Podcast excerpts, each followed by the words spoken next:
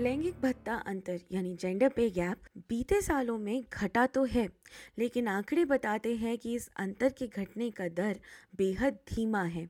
पिछले साल यह अंतर केवल शून्य दशमलव पाँच प्रतिशत से ही घट पाया था। मारिया हलास पिछले तीस साल से विज्ञान के क्षेत्र में कार्यरत हैं।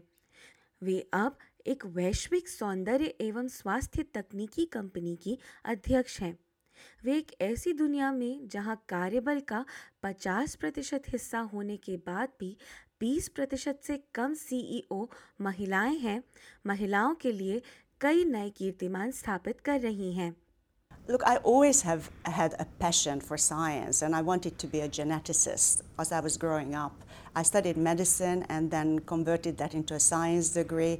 And throughout all my studies, I just developed my passion for, for, for this area. So, you know, I really don't know where it started from, but certainly developed throughout my career. And certainly when we're recruiting uh, people, we really look at their skills and expertise and we really encourage women to take the challenge and step up to the next stage in their careers. सुश्री हलास एक mentor की भूमिका भी निभाती हैं उनका मानना है कि महिलाओं को विज्ञान के उच्चतम पदों तक लाने के लिए और प्रयास करने होंगे Um, obviously, within my staff, I try to mentor and encourage them to take forward or go forward in their careers. But I think mentoring is not really enough. And I think we need to, and, and what I like to do is really create opportunities, not just advice, but opportunities for people. And I would call that more like sponsoring, where you actually go out and recommend people for jobs and positions, when you actually go out and create positions for women. I think that is critical because women, particularly in science, may or may not have the senior contacts and networks where they, they can take advantage of their skills and expertise. Workplace gender equality agency के हवाले से सामने आए नए आंकड़ों के अनुसार व्यावसायिक, वैज्ञानिक और तकनीकी क्षेत्रों में जेंडर पे गैप 25 प्रतिशत के करीब है। यह इस अंतर की सबसे अधिक दर में से एक है। जेंडर पे गैप की इससे अधिक दर निर्माण और आर्थिक सेवा क्षेत्रों में देखने को मिलती है। जहाँ निर्माण उद्योग के लिए यह दर 30 प्रतिशत है, वहीं आर्थिक सेवाओं के लिए यह अंतर उनतीस प्रतिशत का है।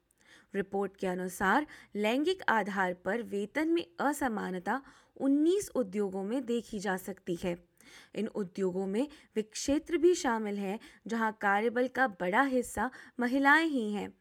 उदाहरण के तौर पर स्वास्थ्य या सामाजिक सहायता के क्षेत्र। औसतन, पिछले साल में एक ऑस्ट्रेलियाई महिला की कमाई एक ऑस्ट्रेलियाई पुरुष के बनस्बत पच्चीस हज़ार आठ सौ डॉलर कम रही और पुरुषों के महिलाओं से अधिक कमाने की संभावना दोगुनी रही। मैरी वुडब्रिज, ऑस्ट्रेलिया की वर्कप्लेस जेंडर इक्वालिटी एजेंसी की निदेशक हैं। वे कहती हैं कि देश के 22 प्रतिशत बोर्ड पर अब भी महिलाएँ नहीं हैं वे बताती हैं कि उच्च पदों पर अब भी महिलाएँ कम ही नज़र आती हैं In the professional and scientific sector, there's 44% women, but only 37% of the of the women uh, are managers. The women are underrepresented uh, and undervalued uh, across businesses, and it's something we need to change. Sushri Woodbridge का कहना है कि केवल 12 प्रतिशत पुरुष प्रधान boards महिला प्रतिनिधित्व बढ़ाने का विचार कर रहे हैं, पर औसतन ये प्रतिनिधित्व भी 35 प्रतिशत तक ही बढ़ाने का लक्ष्य रखा जाता है। ये किसी भी बोर्ड में संतुलन बनाने के लिए काफ़ी नहीं है। फेडरल सरकार ने विज्ञान, तकनीक, इंजीनियरिंग और गणित, यानी स्टेम क्षेत्रों में महिलाओं की भागीदारी बढ़ाने के लिए दो मिलियन डॉलर का निवेश की घोषणा की थी। इस राशि से 120 विविध पृष्ठभूमि की महिलाओं के लिए इन क्षेत्रों में करियर बनाने का रास्ता खुल सकेगा।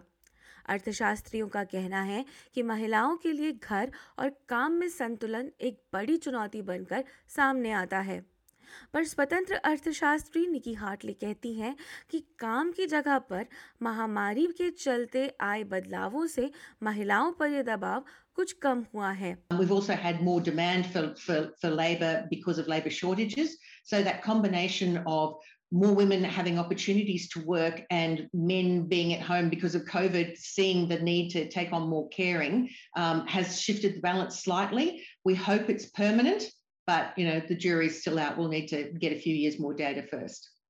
Gender pay gap report ने पाया है कि लगभग 80 प्रतिशत संस्थान फ्लेक्सिबल वर्क अरेंजमेंट पद्धति पर काम करना चाहते हैं अगर काम की ये नीतियाँ महामारी खत्म होने के बाद भी लागू रह सकती हैं तो अर्थशास्त्री मानते हैं कि वेतन के इस अंतर को कम किया जा सकता है। एस बी एस न्यूज़ से डैनियल रॉबर्टसन की इस खबर को एस बी एस हिंदी से आपके लिए पेश किया है, वैशाली जैन ने।